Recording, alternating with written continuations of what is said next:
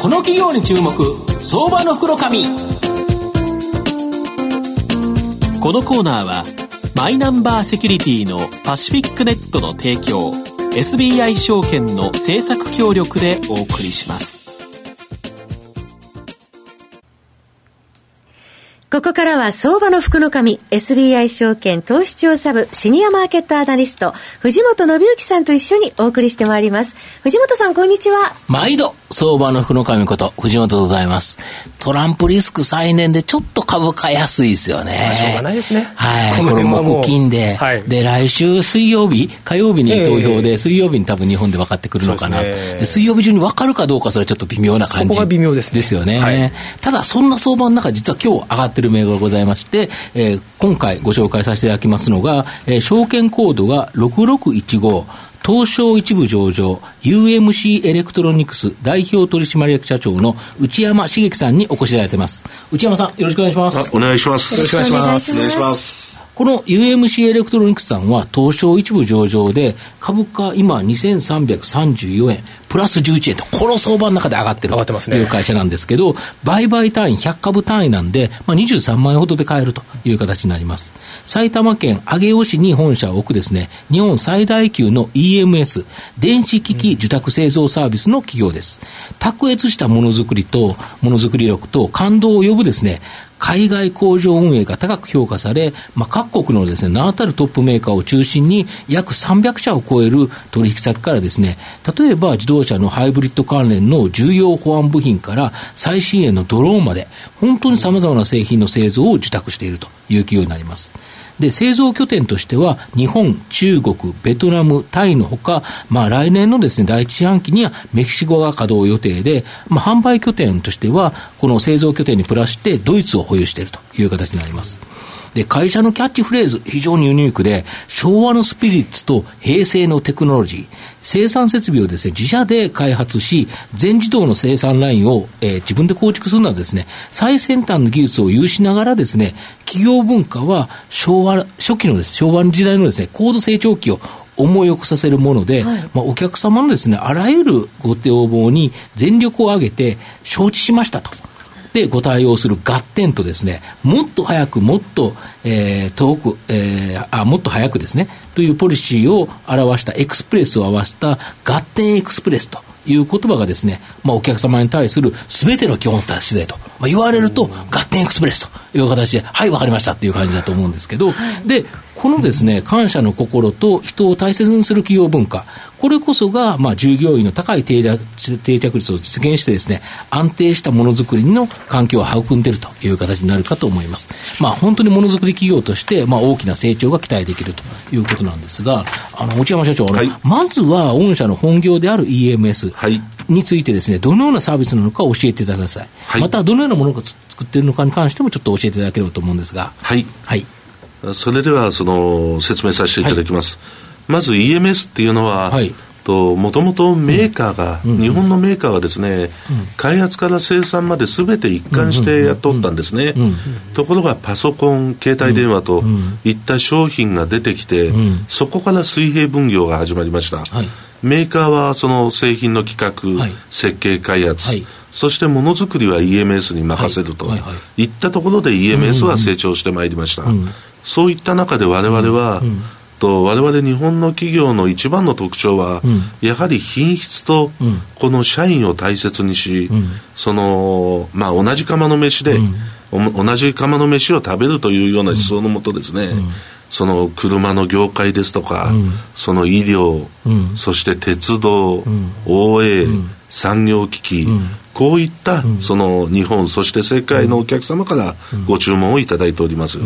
で特に最近では、うん、そのハイブリッドのその基幹部品ですとか、うん、今ご説明のありましたドローンの完成品ですとか、うん、こういったところをいろいろやらさせていただいております。なるほど。で、あと、この EMS というとですね、パッとイメージされるのが、あの、シャープの親会社の、あの、本杯さん、本杯精密工業を思い浮かべるんですけど、はい、まあ、御社との違い、これをちょっとご説明いただきたいんですが。はい。まあ、本杯さんは、先ほどお話しさせていただきました通り、うんうん、と単一の製品を大量に生産をすると、iPhone とか、はい、そうですね、はいはい、ですから、われわれとは全く違ったビジネスモデルなんです。ああ、なるほど。はい。例えば、本杯さんの真似を、そのわれわれがやろうと思ってもですね、そのそれだけ生産できる、その生産能力を持ち合わせておりません、ただその我々は300社のお客様に対して、毎週オーダーが、オーダーの数が変わってくるんですね。で、お客様ごとに、と、発注の仕方、そして品質の基準、そしてサービスが違ってきます。ですから反対に我々のビジネスを本杯さんができるかといったらできません。ですから過去に数回ですね、実はその競合したことがあるんですが、それはおかげさまで我々がすべてその受注しております。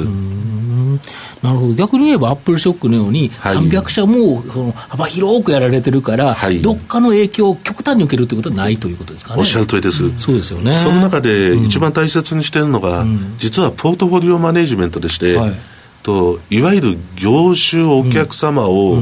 なるべくその分散させる。分散させると、それによってその経営としてのそのリスクを最小限にしておるといったところです。そうですよね、まあ、確かに、本杯さん、アップルこけたらみんなこけたっていう感じに、毎回どうもなってしまうという形だと思うんですけど、やはり300社もあって、本当にポートフォリオであれば大丈夫かなと思うんですが、あと数多くの日本の製造業の中国進出が、実は失敗にです、ね、終わっている中ですね、まあ、御社の中国工場というのは、数多くのまあ、大企業の方が見に来るなどですね、成功されていると、はい、この成功の秘訣にですね、先ほどの昭和のスピリット、平成のテクノロジーというキーワードがあるそうなんですけど、はい、この昭和のスピリット、象徴するハイタッチとですね、平成のテクノロジーでは、まあ、中国の人件費高騰に対応してですね、まあ、御社独自の LCA、はい、ローコストオートメーションというのがあるそうなんですが、こちらをちょっと説明いただきたいんですが。はい。とまず、このわれわれの中国工場で、うん、その進出は16年前になります。はい、で、その時に、その宣言をしたことがあります。はい、まず、と我々は日本の企業です。はい、その代わり日本の文化は押し付けません。はいその代わり中国の文化も押し付けないでください。はいはい、で、我々は、とこれからグローバルにその活躍する企業になりたいと思っています。はい、で、このグローバルな国から、うん、国でその正しいか正しくないか、はい、とこれで正しい方向を選ぶような判断をしていきましょうといったところで、その進出をさせていただいたわけですが、うん、と16年前進出した時にはですね、とワーカーさん1人当たりの人件費が、うん、と6000円ぐらいでした。月額で。そうです。月額6000円で働いてくれたんですか？はい。今は8万円です、うん、はい、で13倍以上という、ね、はい。そうなりますと受注コストはほぼ変わらないんですね、はい、その中で、その我々と日本企業の一番の特徴である、この改善、これをその月に2%ずつその人を減らし、そして2%そのスペースを作るというような活動を始めたんです。なるほど。こういった中で、その、と LCA、うん、ローコストオートメーション、うん、自分たちでその鉄板を買ってきて自分たちで曲げて、それを組み上げて、でそこにハードソフトメカを入れて、とあの設備を作るようになりました、生産設備のはい、でそれがこの人件費の上昇を全部消してですね、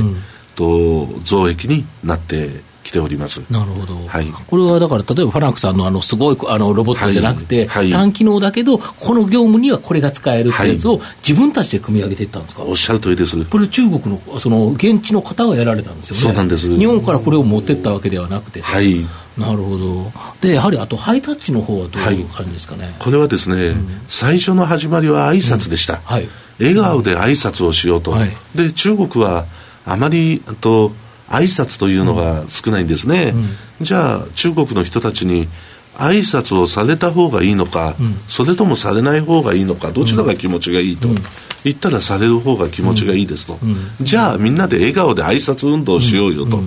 でその後ですね、その中国工場に行ったらですね、現場の管理者が列になってる間に、ワーカーさんが通っていって笑顔でハイタッチしていくんですね、でこのハイタッチを見て、まあ私社長なんですがうるうる来まして、でその中国の責任者に、これはどうしてやっているの？と、誰が考えたの？って聞きました、そうしたら、あの稼いでいるのは現場で働いているワーカーさんですと、我々は稼いでおりませんと、だけどワーカーさんにまた食事をした後、頑張ってもらいたい気持ちから、そのお疲れ様でした午後もよろしくお願いしますというような意味を込めてハイタッチをしているんですと、まあその日本のその昭和の時代のスピリッツですね、こんなはい、こんなことがその一端だと思っております。なるほど。あと最後の質問なんですけど、はい、まあ、御社の今後の成長を引っ張るもの、はい、こちらをですね教えていただきたいんですが。はいとまず我々の一番の武器はですね、うん、LCA、はい、最近はお客様からはもうローコストオートメーションじゃないと、うん、ハイクオリティだというふうに言われておりまして、でこれを武器にしてですね、その昨年はその精密金型精密成形の会社を買収して、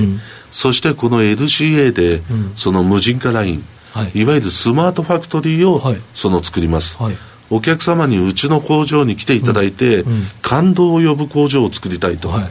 い、いわゆるその何社かに見積もりを出して高い、安いということじゃなくて、UMC の工場に来たら感動するんだと、ね、いわゆる昭和の精神を持った、うん、そ持ってそしてその平成のハイテクノロジーをそこに入れ込んで、うん、お客様に感動を呼んで、うん、その成長していきたいと思っております。なるほど。田島さんどうですか？いや業績のところを今見ておりますけれども、まあ、増収、増益、今期17年3月の予定の方ですと、営業利益、経常利益ともに増収、えー、増益とい。う形の見通しですから、はい、やっぱり業績がしっかりしている企業ですと、うん、投資するとき安心なんですね、根本的な、ねえー、ものがありまして、あと配当のところもありますので、まあ、こういったところが、あのー、まあ、株価とか、そういったところにまた織り込まれていければなというところですね。なるほど最後ちょっとまとめさせていただきますと、この UMC エレクトロニクスさんは、まあ、ものづくりのプロ集団で、昭和のスピリットで、実際にですね、工場の、まあ、ワーカーの方のモチベーションを高めてですね、工場の生産性を飛躍的に高める努力を、まあ、常に行っていると。で、面白い点がちょっとあるんですけど、はい、新規ビジネスとしてですね、画像認識技術のサイバーコア社、ここを傘下に保有しておりまして、はい、この画像認識技術が高くてですね、車の自動運転などへの応用が期待されると。で、監視カメラで動体とイベント検出、自己検知とか持ち去り検知など、まあ、あと手書き文字認識などですね、同社の製造技術を組み合わせれば、EMC 団を組み合わせればですね、まあ、画期的なですね、新製品が、まあ、できる可能性があると。まあ、ここの夢をですね、ありながら、まあ、今のですね、現状の EMS 部分、両方あるですね、僕は夢の成長企業だと思います。今日は証券コード6615東証一部上場 UMC エレクトロニクス代表取締役社長の内山茂樹さんにお越しいただきました。内山さんどうもありがとうございました。ありがとうございました。藤本さん今日もありがとうございました。どうもありがとうございました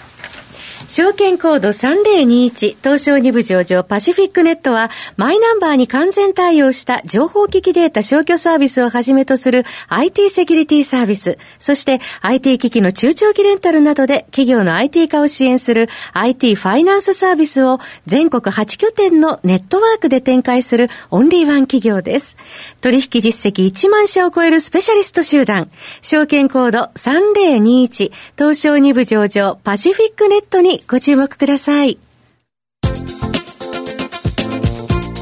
この企業に注目、相場の福の神。